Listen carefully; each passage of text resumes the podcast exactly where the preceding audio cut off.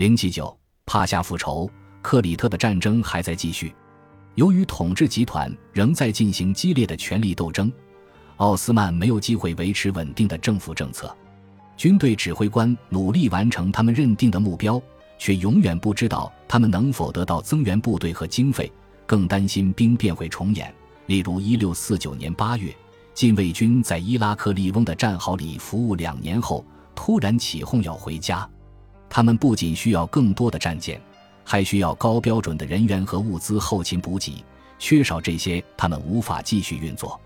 一六五一年七月，也就是商人起义以及科瑟姆苏丹被谋害的夏天，第一场重要海战爆发。一支庞大的奥斯曼舰队从伊斯坦布尔出发向南航行，在圣托里尼岛附近遭遇威尼斯舰队。他们先是进行了一场小规模海战。后来，在基克拉迪群岛的奈克索斯岛附近展开了一场大战，奥斯曼舰队溃散，有将近一千人被威尼斯人俘虏。在麦隆号的人艾哈迈德帕夏担任大维齐尔的几个月期间，奥斯曼在克里特岛无甚军事活动。但是接替他的新任大维齐尔，前任海军元帅德尔维什穆罕默德帕夏则给予克里特战争更多重视。在他任职期间的1654年5月，奥斯曼与威尼斯在达达尼尔海峡进行了一场海战，这是这里发生的四次海战中的第一次。奥斯曼最终获胜，不过让威尼斯人稍感欣慰的是，奥斯曼舰队损失了六千人。新上任的海军元帅卡拉穆拉德帕夏在西俄斯岛重整舰队，然后袭击了蒂诺斯岛，在米洛斯岛遭遇威尼斯舰队后。驶向伊兹密尔北部的福恰，之后回到达达尼尔海峡，再从那里向南驶往克里特岛，最后在秋天时重返伊斯坦布尔。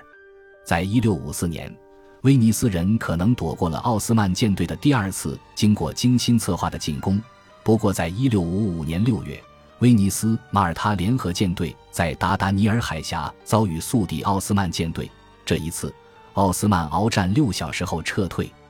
同年七月，威尼斯人围攻在伯罗奔尼撒的莫奈姆瓦下，耗时五周却无功而返。有时候，风向的变化可以决定十七世纪海战的胜败。在一六五六年六月的达达尼尔海峡之战中，不仅海流对威尼斯舰队有利，连风向都适时转变，帮助了威尼斯人。强风吹得整个奥斯曼舰队失控冲上海岸。使他们无法躲过威尼斯人的舰炮轰击。海军元帅凯南帕夏的沮丧心情在战况报告里清晰可见。战争尚未开始前，他对人员不足一事早已心知肚明。苏丹部队里的士兵拒绝在海上服役，他只好依靠素质较差的士兵。当威尼斯人拉开战斗帷幕时，逃兵又使他损失了很多战斗力，因为一些士兵跳进大海，游向最近的海岸。他只能无助地眼看着强风使他的舰只撞成一团。威尼斯人之前曾尝试封锁海峡，以防止奥斯曼海军将物资和人力从伊斯坦布尔送到克里特岛，增援奥斯曼对伊拉克利翁的攻击。但是这些尝试却被挫败。然而，这次灾难性的遭遇战使奥斯曼失去了具有重要战略价值的博兹贾阿达和利姆诺斯两座岛屿。拥有了这两座岛屿，威尼斯人可以控制海峡与奥斯曼通往爱琴海和更远地方的出口。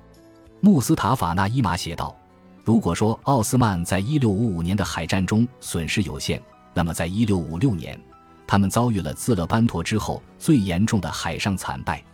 和威尼斯的战争并不是奥斯曼帝国在17世纪中叶面临的唯一国际危机，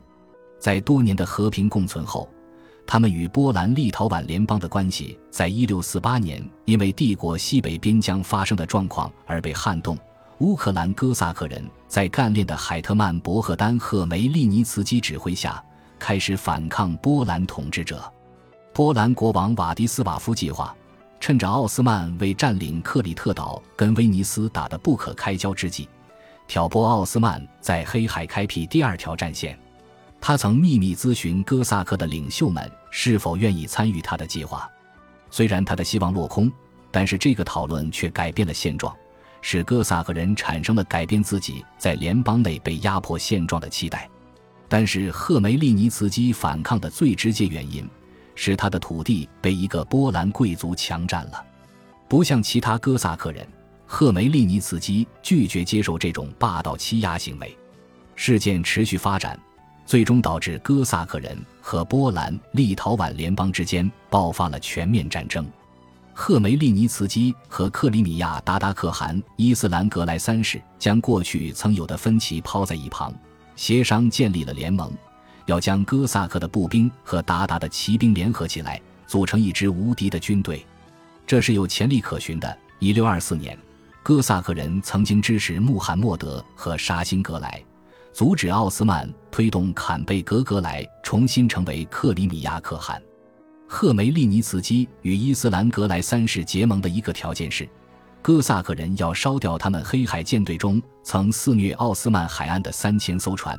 以免日后哥萨克人将其用于骚扰韩国的海岸。波兰立陶宛联邦的军队根本抵挡不住哥萨克人与鞑靼人的联军，联邦军队已经经历了好几场败仗，华沙亦岌岌可危。但是，哥萨克人跟克里米亚鞑靼人之间并不存在天然的联盟，他们在地缘政治上的利益非常不同。而可汗也在努力确保哥萨克人不至于强大到在起义中获得全面性胜利。赫梅利尼茨基仍在寻找其他盟友，奥斯曼苏丹也是目标之一。冗长的谈判接踵而至。莫斯科大公国在一六三四年和波兰立陶宛联邦曾签署协约，因此莫斯科大公国不能同意赫梅利尼茨基的求助。但是在一六五四年。昔日盟友克里米亚鞑靼人却与波兰国王建立良好关系，赫梅利尼茨基遂宣誓效忠沙皇，促使莫斯科大公国和波兰立陶宛联邦为了乌克兰而开战。赫梅利尼茨基的反抗行动及其所造成的血腥后果，是促成未来大草原上波兰立陶宛联邦、莫斯科大公国和奥斯曼帝国之间强权角力的一个重要因素。这种角力在一个世纪后，随着波兰被瓜分、克里米亚汗国灭亡和奥斯曼帝国撤离黑海北部地区达到高潮。本集播放完毕，感谢您的收听，喜欢请订阅加关注，主页有更多精彩内容。